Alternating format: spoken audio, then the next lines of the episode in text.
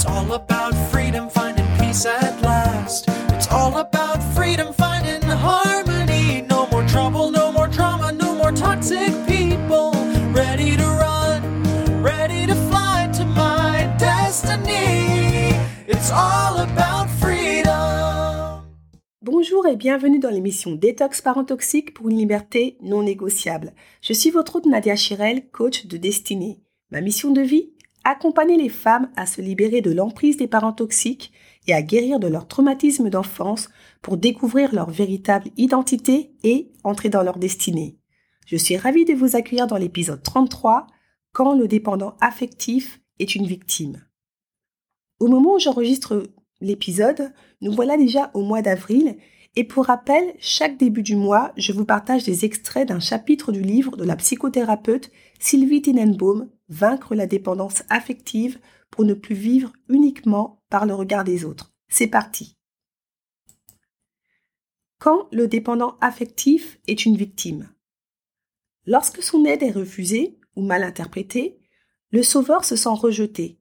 Vexé, il se lamente sur l'ingratitude de la victime qui n'a pas su l'apprécier à sa juste valeur.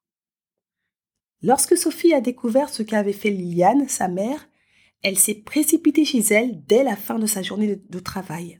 Sans même prendre le temps de s'asseoir, elle l'a invectivée. Comment as-tu osé me faire ça?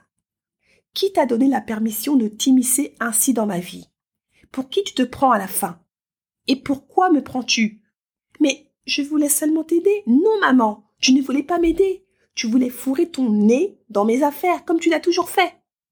Moi Non, jamais, j'étais inquiète pour toi. Tu disais que est-ce que tu comprends que je ne peux plus rien dire devant toi? Je ne peux plus te parler.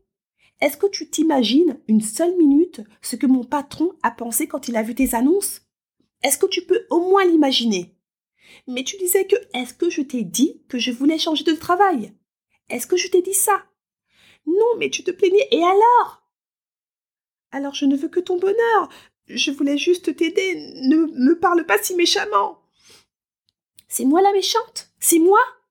Et toi Comment peux-tu te qualifier? Je suis ta maman, je t'aime, je m'inquiète pour toi. Je ne veux que ton bonheur. Surtout, surtout, arrête de t'inquiéter pour moi, d'accord? L'inquiétude, c'est pas de l'amour. Je ne sais même pas si tu sais vraiment aimer. Oh Sophie, mais Oh Sophie, mais c'est monstrueux ce que tu dis là. Moi, je ne sais pas aimer. Moi, après tout ce que j'ai fait pour toi. Il est aisé d'imaginer le désarroi de Liliane, devenue la victime de sa fille qui a pris le rôle du bourreau. Elle qui faisait de son mieux, elle qui était si attentive à la moindre parole de Sophie, Liliane s'est rendue tellement malade après cette scène qu'elle a été hospitalisée pour dépression. Victime de l'ingratitude de sa fille, elle a baissé ses bras de sauveur pour se faire prendre en charge par un autre sauveur, institutionnel, celui-là. À quoi reconnaît-on une victime? Je n'en peux plus. Je suis débordée. Je n'y arriverai jamais. C'est affreux, tu ne sais pas ce qui m'arrive. Si encore j'étais capable, je ne sais pas vers qui me tourner. Si encore on m'avait appris, c'est toujours à moi que ça arrive. C'est trop compliqué pour moi. Je préfère baisser les bras. Ce n'est pas de ma faute. On ne me demande jamais mon avis. C'est toujours moi qui me dévoue pour les autres.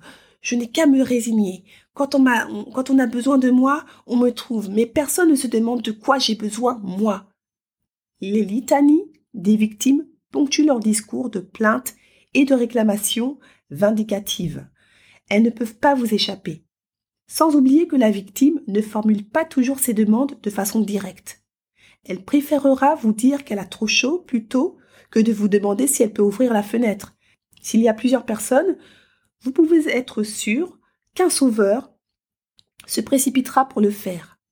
Elle peut aussi le faire avec une certaine agressivité. Hum, si je ne demande rien, évidemment, on fait comme si je n'étais pas là. Ce que la victime ne comprend pas, ne veut pas comprendre, c'est qu'elle s'est elle-même mise dans la situation qu'elle déplore. Elle l'a provoquée. Lorsque le sauveur devient victime, il se sent véritablement humilié, alors qu'il ne s'est pas un instant demandé si ce qu'il faisait était adapté ou si ses conseils étaient judicieux. Humilié, vexé et réellement triste car il voulait tellement bien faire. Les tentatives de justification de Liliane, devenue victime, sont celles de tous les sauveurs bafoués. Je ne veux que ton bonheur. Je voulais juste t'aider. Je m'inquiétais pour toi.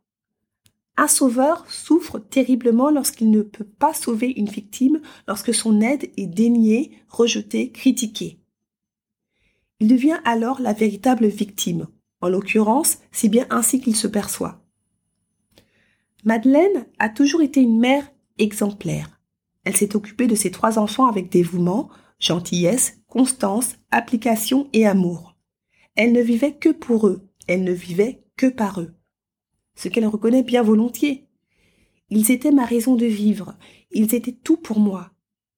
Mais les enfants ont grandi et Madeleine se sent perdue. Son mari est depuis toujours très souvent absent pour son travail. Elle n'est pas encore grand-mère, a peu d'amis, elle n'a guère pris le temps de s'en faire et, lorsque son époux est à la maison, il préfère les tête-à-tête. J'ai tout fait pour mes enfants. Je leur ai tout sacrifié. Ma vie de femme. Puisque je n'ai jamais suivi leur père dans ses déplacements. Ma vie professionnelle aussi, car j'adorais le métier qui aurait dû être le mien. Et aujourd'hui, je suis seule. Je ne sais pas quoi faire de moi. Ma vie m'ennuie. Mes enfants sont dispersés, loin d'ici, ils mènent leur vie sans se poser de questions sur la mienne. J'aimerais tant les serrer dans mes bras. À quoi auront servi toutes ces années où je ne vivais que pour eux? Je n'existais qu'à travers eux.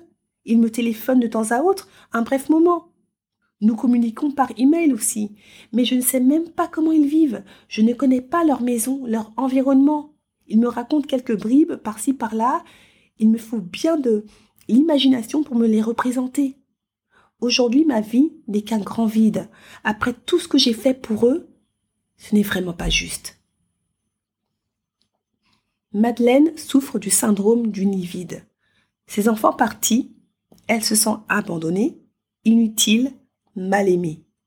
Elle attendait de la reconnaissance, de la gratitude, une sorte de retour sur investissement affectif. Elle n'a pas compris qu'elle avait seulement rempli son rôle de mère.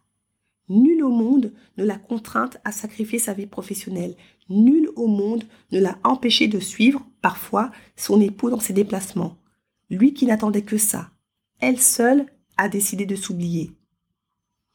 Élise est une jeune femme de 32 ans, mère de trois jeunes enfants. Après leur mariage, son époux voulait très vite des enfants.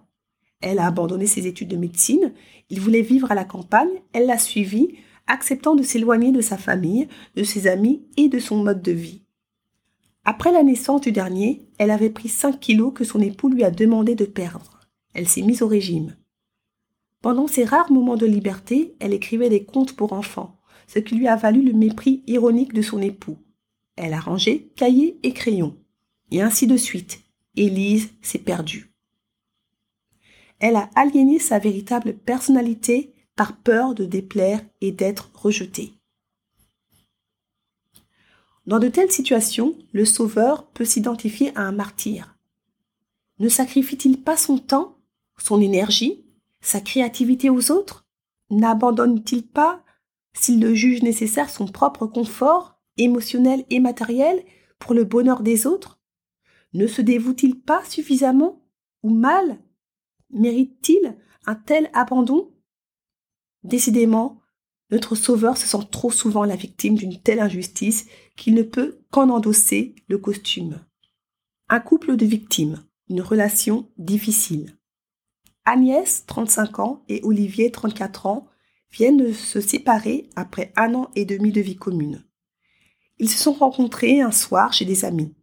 La soirée s'est prolongée très tard dans un bar où l'une et l'autre se sont racontés leur vie, des vies pénibles.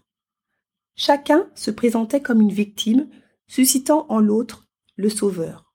Aujourd'hui, Agnès vit seule avec sa fille de 5 ans, après avoir vécu bon nombre d'aventures qui n'ont jamais duré plus de deux ans. Avec chaque homme, elle s'installait très vite dans une vie commune, une assurance contre la séparation, dit-elle. Fille unique, elle a grandi entre un père et une mère toujours en conflit et qui, trop préoccupés par leur querelle, ont oublié de valoriser cette petite fille, ne lui faisant jamais un compliment. Agnès avait d'ailleurs très vite compris qu'il valait mieux pour elle ne pas se faire euh, remarquer, ne surtout pas déranger ces adultes irascibles qui paraissaient trop souvent l'ignorer. N'ayant pas beaucoup existé aux yeux de ses parents, c'est du moins ce qu'elle croit, ils ne l'ont évidemment pas aidée à se construire une bonne image d'elle-même. Elle n'a pas fait d'études et on est aujourd'hui très complexé. Je ne sais pas ce que signifie devenir adulte, dit-elle en penchant la tête sur son épaule, comme pour s'en excuser. Je crois que j'ai toujours cherché à être aimée. C'est ainsi que les hommes avec qui elle a vécu étaient tous difficiles, marginaux. Ils avaient besoin de moi. Un ancien tolard, deux toxicomanes, dont l'un est le père de sa fille, un pervers manipulateur. Olivier est malade alcoolique. Son histoire est dramatique. Âgé de 5 ans, lorsque ses parents ont divorcé, il est resté avec son père et ses deux petits frères. Sa mère avait déjà fait plusieurs tentatives de suicide, la dernière lorsqu'il avait 5 ans. Elle s'est ouvert les poignets et était entrée dans sa chambre pour les lui montrer. Son père a vite retrouvé une compagne, mais elle ne voulait pas se charger de trois garçons. Elle l'a donc quitté pour un autre homme et lui est parti à l'étranger. À son retour, ils, se sont remis ensemble. Pendant cette absence, la DAS a dû placer Olivier et ses frères dans une institution durant 11 ans. Sa mère venait lui rendre visite tous les 15 jours. Mon père m'a beaucoup manqué, dit-il. En fait, j'ai été un père pour mes frères et un mari pour ma mère, même si elle avait beaucoup d'amants. Olivier n'a pas eu d'enfance, on la lui a volée. Parentifié très tôt, les chantages affectifs de sa mère l'ont fait grandir trop vite. À l'écoute du récit de leur vie, le sauveur de chacun s'est évidemment apitoyé sur les épreuves de l'autre et deux mois plus tard, Olivier est venu s'installer dans l'appartement d'Agnès, quittant une chambre minuscule qu'il occupait avec un ami. Mais l'euphorie des débuts s'est vite transformée en incompatibilité à vivre ensemble. Persuadés que leur souffrance passée leur donnait le droit de tout exiger de l'autre, ils ont rapidement accumulé les déceptions et les rancunes. Il ne m'écoute pas, se plaint Agnès, et quand il a bu, il me menace de partir. Pourtant, je fais tout ce que je peux pour lui faciliter la vie. C'est Agnès qui décide de tout. Elle ne me fait pas confiance. Pourtant, je fais tout ce que je peux pour lui être agréable, déplore Olivier. Agnès, qui craignait qu'Olivier ne reste pas avec elle s'ils ne vivaient pas ensemble, ne comprend pas qu'Olivier aime passer des moments avec ses potes sans elle. Olivier a le sentiment de faire beaucoup de concessions et d'avoir changé de vie pour elle. Il trouve qu'elle ne fait aucun effort. Agnès est dans la peur. Elle ne sait pas s'il va rester. Olivier la trouve trop exigeante et la voudrait plus patiente.